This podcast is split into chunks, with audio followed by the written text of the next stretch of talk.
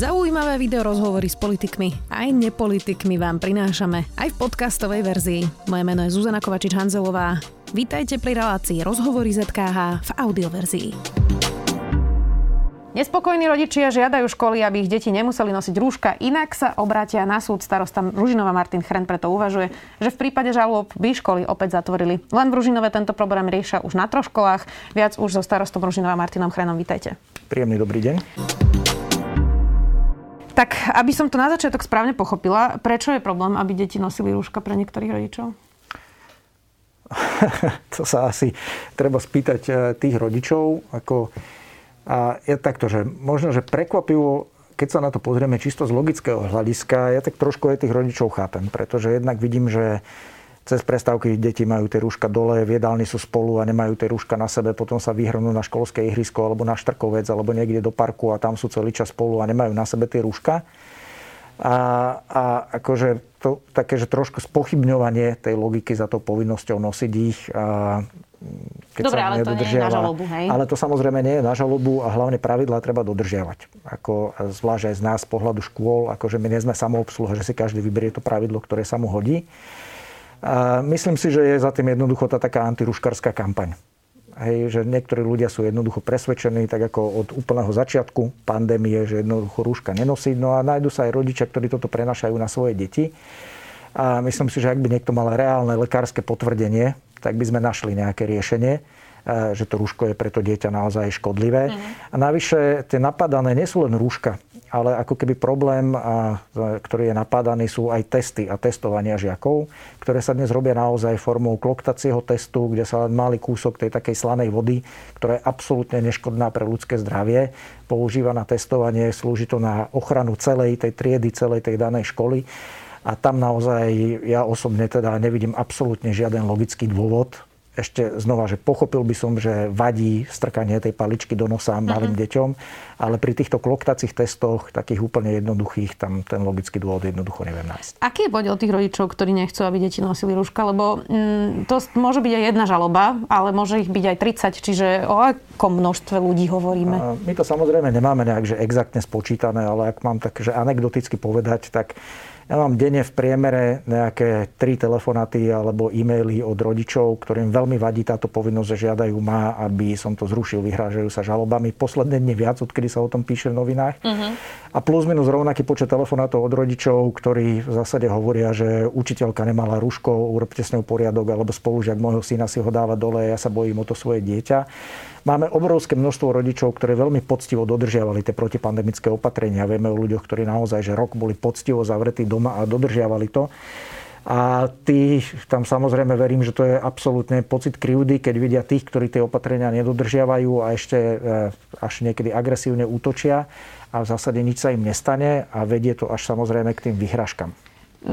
Kde je vlastne ten prienik medzi tým, um, že je niekto, kto tvrdí, že on nechce, aby jeho dieťa nosilo rúško versus je v tej istej triede niekto, kto hovorí, že ja chcem chrániť aj seba, aj svoje dieťa a mám právo na ochranu zdravia a žiadam, aby tí ostatní nosili rúško. Ako, ako vyriešiť vlastne túto dilemu? Lebo to je tá podstata toho problému asi. Ja si nemyslím, že sa to dá nejako vyriešiť, pretože to je naozaj kultúrno-etická debata v podstate. To nie je debata o logike, o nejakých faktoch, o nejakých argumentoch. To je tak ako keď jednoducho máte niekoho, kto je proti potratom a kto je za to, aby potraty boli legálne a jednoducho nemyslím si, že sa dá nájsť nejaký kompromis v tejto otázke. A naozaj to staviam do takéhoto svetla, naozaj si aj myslím, že aj niektoré tie aktivity sú možno aj nejakým spôsobom koordinované a niekto tam zozadu pomáha minimálne akože futruje tých rodičov informáciami. Mm-hmm. Z nášho pohľadu akože strašne nezávidím našim riaditeľom, ktorí si to naozaj že na mieste a tak dosť nespravodlivo ako keby odžívajú to, čo sa deje, že majú niekoľkých rodičov, ktorí vedia byť veľmi agresívne, kričať, priniesť dieťa do školy a povedať, nedám ho testovať, nedám mu rúško a tu ho nechávam a ja idem preč a vy ho musíte zobrať, ste povinní. A právne predpisy, ktorými sa riadite, sú nulitné. Nulitné? Používajú slovo nulitné? Aj to slovo, áno, samozrejme tak padnulo. To asi naznačuje, že odkiaľ vietor fúka, nie? A, poviem takto, že uh, máme, akože máme jednu predžalobnú výzvu na jednej škole. To je zo Ostredková teda? Tam? Presne tak. Uh-huh. Máme uh, v podstate žiado súdkyne okresného súdu, ktorá sa vyhraža riaditeľovi ďalšej našej základnej školy cez článok zverejnený v hlavných správach. Súdkynia okresného súdu cez článok Áno. v hlavných správach. Áno, presne tak. A samozrejme, že tí riaditeľia sú v strese. A dnes už vieme to právne stanovisko, ktoré sme teda intenzívne skúmali, že jednoducho a takto, ja naozaj nie som právnik a neviem povedať, že či tá vyhláška ministerstva je v súlade s ústavou alebo nie je, ale vieme, že tu platí prezumcia ústavnosti a kým nejaký súd, a hlavne ústavný súd, nerozhodne inak, tak tá vyhláška platí a treba sa ňou riadiť.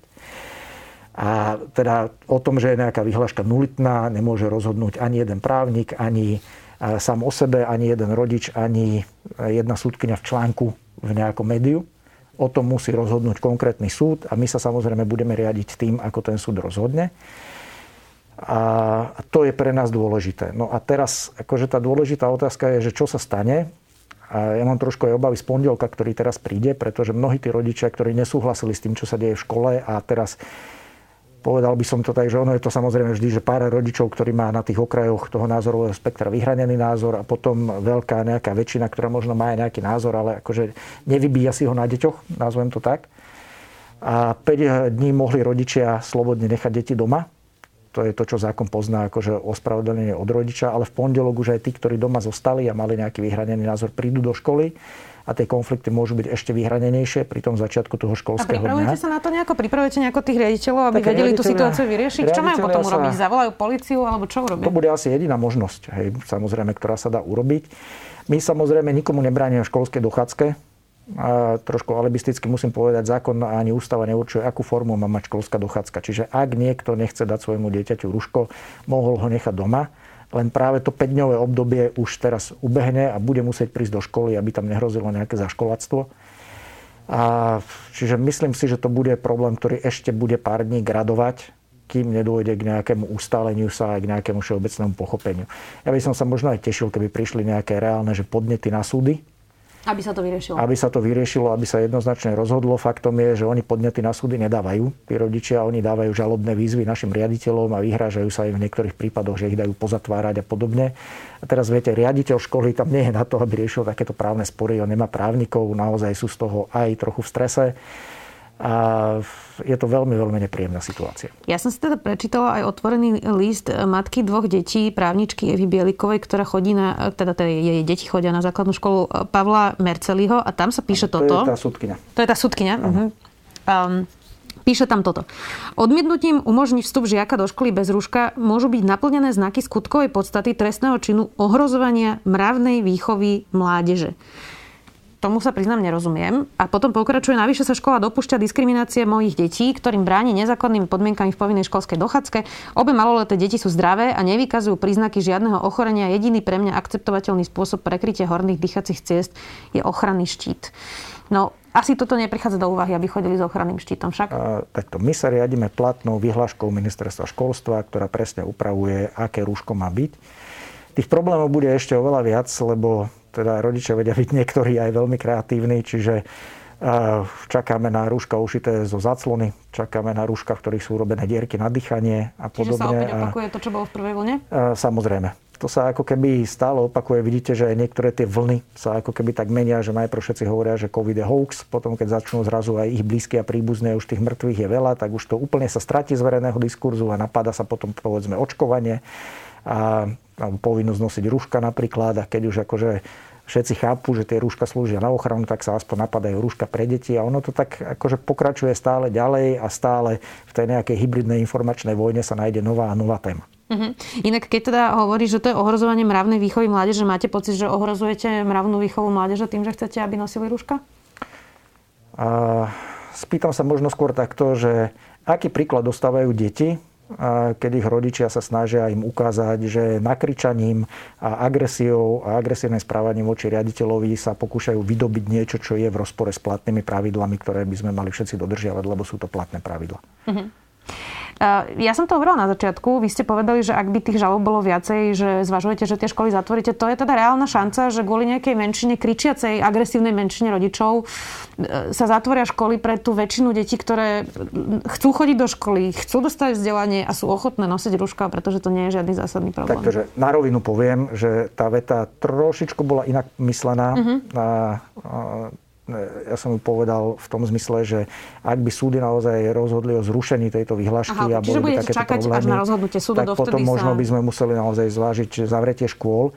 Čo určite nechceme robiť, ako teraz to tak trošku parafrázujem, my sme boli medzi tými, ktorí prví prišli so zavretím škôl, keď vznikla pandémia, nemali sme dosť informácií, sme presvedčení, že to naozaj pomohlo zvládať tú prvú vlnu. Potom sa ukázalo, že sme sa vedeli prispôsobiť. Na jeseň ten COVID semafor v školách fungoval veľmi dobre. To neznamenalo, že nikto sa nenakazil, ale že fungovala tá signalizácia, zatvárali sa jednotlivé triedy a naozaj v celom Ružinove, ktorý je naozaj veľký, štvrté najväčšie mesto na Slovensku, sme mali možno jeden alebo dva prípady, že sa žiak od žiaka nejakým spôsobom nakazil v škole z tých mnohých stoviek prípadov covidu, čiže to evidentne fungovalo. Mm-hmm. A školy boli otvorené aj za vojny. Hej, čiže my sme dúfali, že tie školy budú otvorené skôr, aj sme to skúšali robiť a, a nechceme ich zatvárať. Vidíme, že tým deťom to naozaj ublížilo, že rok boli školy zatvorené, že strátili mnohé návyky, že ja neviem, predtým sme sa snažili budovať v školách návyky, výchovno-vzdelávací proces a ich vychovávať, a rozvíjať nejaké skills, nejaké zručnosti, ktoré sú možno aj nad rámec bežného. Teraz vyslovene musia učiteľia znova rozvíjať zručnosť, schopnosti vstať ráno a ísť do školy lebo mnohé deti to jednoducho strátili počas tých home a počas toho homeschoolingu a podobne. Čiže nechceme zatvárať školy, ale ak by sa naozaj diala nejaká vážna agresia, ak by naozaj súdy rozhodli, že tá výhľaška je neplatná a stále by niekto trval na jej dodržiavaní, tak áno, je to krajná možnosť, ktorá jednoducho stále hrozí. My sme sa snažili aj nájsť nejaké že riešenia, aj naozaj, že v dobrom, že povedzme, dobre, tak povedať, že deti tých rodičov, ktorí nechcú nosiť rúška, tak tí budú v jednej samostatnej triede spolu a všetci ostatní budú chránení. Mm-hmm. Ale to sa nedá urobiť podľa súčasne platných pravidel. Mm-hmm. Lebo proste pravidlo je, že musia nosiť rúška. Áno, a my sme povinní dodržiavať tú vyhlášku ministerstva školstva. Uh, a ste to riešili s Branislavom Grelingom? Áno, dokonca aj v útorok máme stretnutie. Ministerstvo školstva poslalo už jednoznačné metodické usmernenie. Riaditeľia, ktorí naozaj že pred týždňom boli vystrašení, dnes majú jednoznačné odpovede. Aj pán riaditeľ školy Pavla Marceliho Nadrieňovej poslal pani právničke odpoveď na jeho otvorený list. A zachytil som dokonca včera v jedných správach pána doktora Mazaka, ktorý teda hovorí, že to je možno aj na disciplinárne stíhanie a Sudkyne. tak uvidíme, čo sa bude diať. Um, testovať sa už nemá ponovom na tých školách plošne, bude sa teda testovať škola len kde je nejaké ohnisko. Uh, tak toto už vlastne bude vyzerať, že sa nebudete testovať napriek tomu, že máte tie kloktacie testy, ktoré dobre fungovali? A teraz akože paradoxne ja stále, že musím obhajovať dodržiavanie tých pravidel, lebo tie sú pre nás platné ale zároveň aj poviem, že áno, my od začiatku si myslíme a myslím, že sme to aj publikovali aj ako mnohí starostovia, ako samozprávy, že to testovanie by v prvom rade malo byť cielené. A poviem príklad, po Veľkej noci my sme sami napríklad presadzovali, aby sa testovalo aj 2-3 krát za sebou, mm-hmm. medzi obdeň, lebo sme nevedeli, ako tá Veľká noc zafunguje. Ale keď teraz tá miera pozitivity klesá niekde k 0,0 nič percenta, tak e, tiež si nemyslím, že je úplne treba testovať každého všade pravidelne a každý týždeň a že aj ušetrí peniaze, bude oveľa efektívnejšie a presnejšie aj na dáta, ktoré potrebujeme na vyhodnocovanie pandémie, aby sa testovalo vyslovene cieľene. Uh... Dobre, ale teda na školách už sa nebude testovať ani tými kloktacími testami po novom. My máme tak, že máme v Ružinove veľmi dobré a veľmi kvalitné školy na základné, na ktoré sa hlási mnoho detí aj z pomimo. A pre teraz by som aj chcel využiť ten priestor, že nebudeme ich zrejme môcť brať, pretože naše kapacity sú naplnené ružinovčanmi. A je to aj vďaka tomu, že naše školy majú pomerne dosť veľkú mieru autonómie. Máme dobrých a šikovných riaditeľov. Niektorí testujú napríklad aj nad rámec tých štátnych testov. Všetci sa zapojili ako pilotní, keď štát rozbiehol to kloktacie testovanie, že chceme byť prví, kde sa bude testovať, aby sme mohli otvárať. Čiže neviem odpovedať za všetky školy. Uh-huh. A čo sa týka toho štátneho testovania, ja si myslím, že riaditeľia budú testovať, pokiaľ im štát bude dávať k dispozícii tie testy. Systémy majú vybudované a viem, že sú školy ako práve aj Drieňová, kde si nejaké testy nakúpili aj sami a ešte robia pre vlastnú bezpečnosť aj nejaké testovania nad rámec. Mimochodom, keď sme pri tom e, testovaní, tak zatiaľ sa zrušilo testovanie na školách, ale ľudia stále musia mať vlastne ten 7-dňový alebo 14-dňový antigenový test podľa toho, kam a kedy a v ktorom okrese. Mnohé samozprávy vlastne popisujú, koľko stojí to testovanie peňazí. Uh, Miroslav Kolár z Hlohovca e, hovoril teda naposledy, uh, že to stojí nájdenie jedného pozitívneho 9000 eur, to ho parafrazujem. Má ešte zmysel plošne testovať, keď tá suma za jedného pozitívneho, ktorého nájdeme, je tak vysoká napríklad v Hlohovci a máte to vy vyčíslené, koľko to stojí v Ružinove? Ja som si minule tak počítal, že keby sme tie peniaze, ktoré sme vynaložili na plošné testovanie na Slovensku, investovali do nákupu vakcín, tak preplatíme Izrael a mohli sme tu byť prvý zaočkovaní na svete ako celá krajina.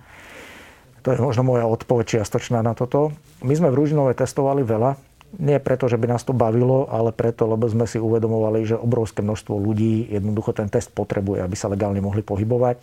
Mali sme najväčšie testovacie miesto na Slovensku na Bratislavskom letisku, to sme organizovali my sami.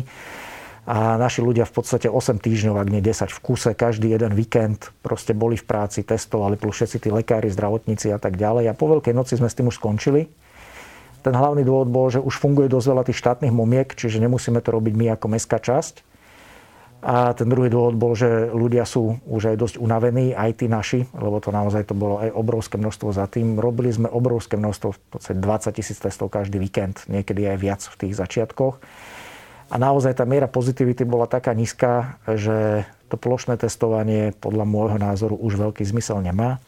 Peňazí to stálo neúrekom, na druhú stranu poviem, že teda z hľadiska Ružinova štát nám to v podstate preplaca. Tá fixná suma je stanovená na 5 eur za jeden test.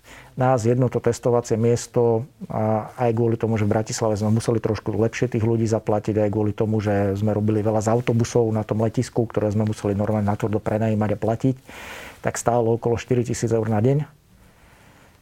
A akože vo výsledku sme v takom že veľmi jemnučkom pluse, ale len vďaka tomu, že sme sa za tých niekoľko týždňov tak veľmi zefektívnili, že sme znížili čakacie doby, zaviedli sme elektronický systém prihlasovania, ktorý funguje lepšie než štátny. Miroslav Kolár, že on, že vlastne na tom e, ziskový a investuje to do iných e, vecí, na druhej strane zaplatíme to aj tak my občania no, vlastne. Čiže to sú len iné, to, iné šufličky, z ktorých sa to zaplatí. Preto akože nechcem e, to hovoriť, že ako nejaké pozitívum pre Ružinov, že Ale takto by dofinancovanie samozpráv asi nemalo vyzerať, sa zhodneme.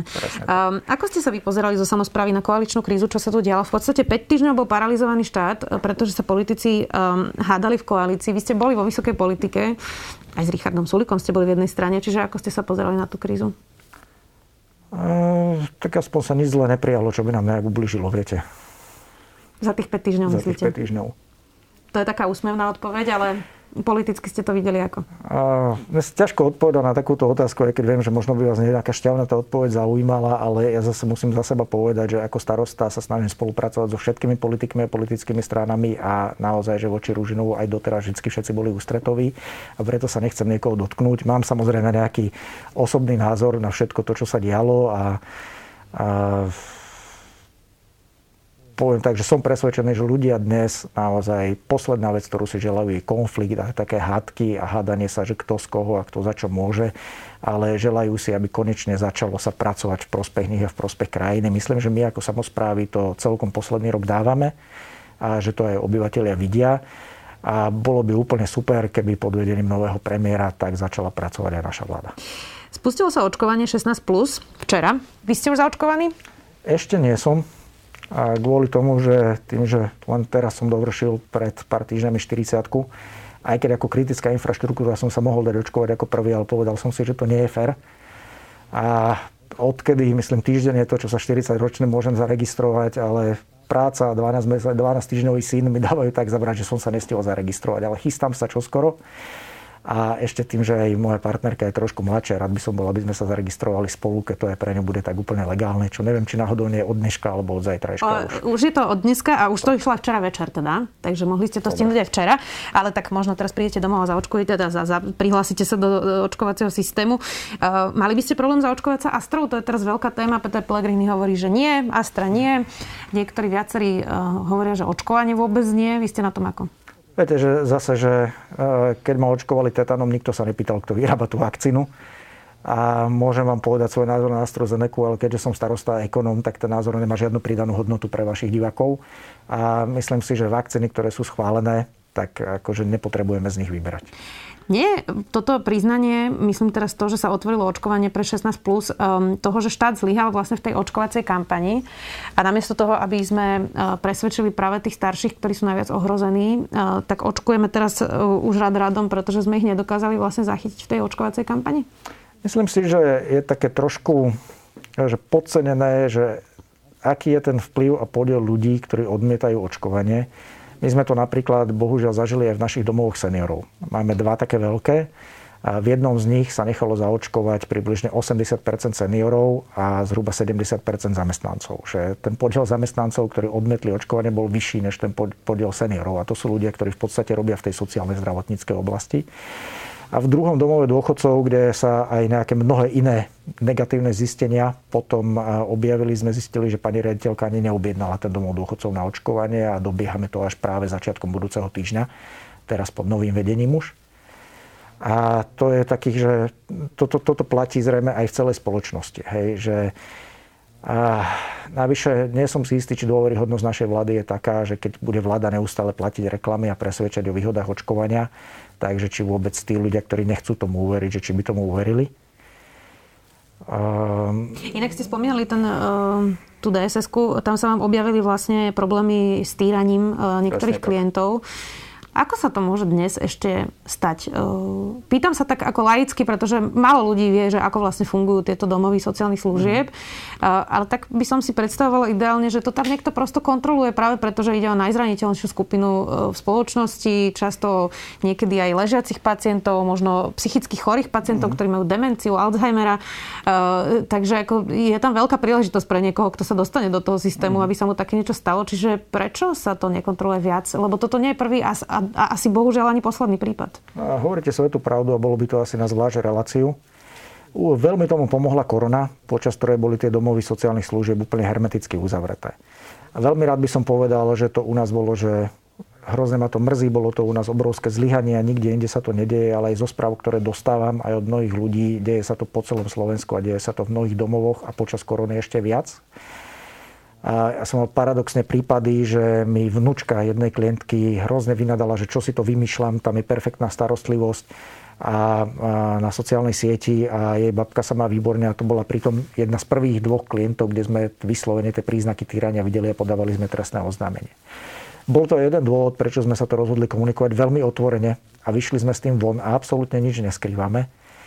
A ak by som to tak zhrnul, lebo aj chcem povedať, že to nie je tak, že celý domov dôchodcov na Pažitkove bol nejaký hostel, kde všetkých mučili. Išlo zrejme o jedno oddelenie, práve to najviac uzavreté s úplne imobilnými pacientami, ktorí sa často ani nevedia pre boka na bok prevrátiť mm. bez mhm. cudzej pomoci.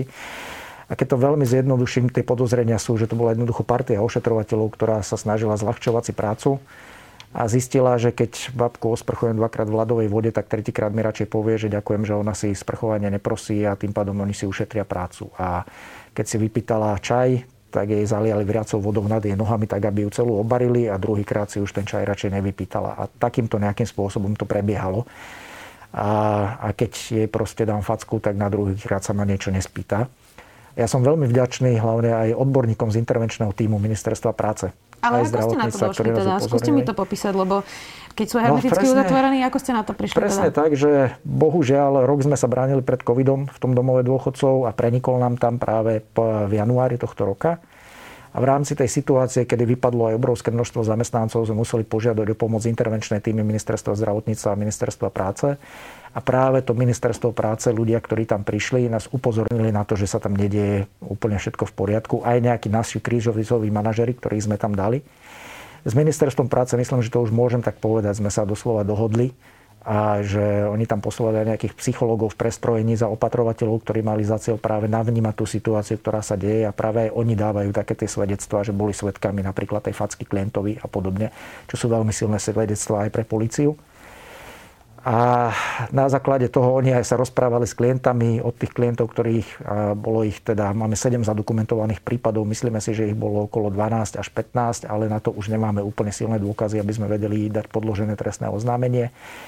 A mm, takto sme na to prišli. Proste vďaka tomu, že sa ten domov dôchodcov po roku otvoril a že tam prišli ľudia z externého prostredia a zrazu videli, že doslova je tu partia ľudí, ktorá sa navzájom sama podnecuje, utvrdzuje v tom, že veci, ktoré robia a nie sú normálne, že normálne sú. Dobre, a keby nebol COVID, uh, tak tí ľudia by tam pracovali tak či tak, uh, ale máte pocit, že by ste to odhalili? Myslím si, že áno, pretože ten základný rozdiel je, že napríklad rodiny chodia na návštevy za tými klientami a majú s nimi kontakt a vidia ich, čo počas covidu nebolo. Takisto my sme veľmi preverovali, že aké rôzne kontroly tam prebiehali a za ten posledný rok ich jednoducho bolo výrazne menej sú také paradoxy, že my ako zriadovateľ, ako mestská časť, môžeme kontrolovať len hospodárenie s majetkom, ale vôbec nevieme kontrolovať tú kvalitu sociálnej starostlivosti nevieme kontrolovať zdravotnícke, nemáme prístup do zdravotníckých záznamov klientov, čiže od nás z úradu kolegyne sa ani k takým údajom nevedia dostať. No a samozrejme mali zamedzený vstup a poviem úprimne, že aj z hľadiska zdravia tých klientov, aj tí ľudia, ktorí vykonávajú kontrolu, sa nejak, že nepredbiehali, že kto pôjde do ktorého domova dôchodca prvý, pretože Viete, paradoxne, ak by tam nejaký ten COVID, taký kontrolór zaniesol, tak by mal ešte oveľa väčší problém, pretože by sa ho každý pýtal, že či tá kontrola bola naozaj nutná. Tak uvidíme. Dúfajme, že sa to už nebude opakovať. Ďakujem veľmi pekne, že ste si našli čas. Martin Chren, starosta Ružinova. Ďakujem veľmi pekne za pozvanie. Počúvali ste podcastovú verziu relácie Rozhovory ZKH. Už tradične nás nájdete na streamovacích službách, vo vašich domácich asistentoch, na Sme.sk, v sekcii Sme video a samozrejme aj na našom YouTube kanáli Denníka Sme. Ďakujeme. Viete, čo je to piatoček? Ja vôbec, ja akože absolútne vôbec, hej. Skutočne? Nie. Piatoček je satirický podcast nie len o politike. Klamstva, klamstva a klamstva. Kristýna, Viktor a Adam vás v ňom každý týždeň prevedú tým najbizarnejším, čo sa stalo na Slovensku aj vo svete. V každom dieli vyberú aj tragéda týždňa a na záver sa možno aj trochu opustia. Čože? Piatoček vychádza prekvapivo každý piatok. Vždy vo výplatný termín júnovi, júlový, to znamená vo výplatnom termíne za kalendárny mesiac mája. Nájdete ho vo všetkých podcastových aplikáciách. A je jen. Poskávame vás všade. Viete čo? Urobím to tak, že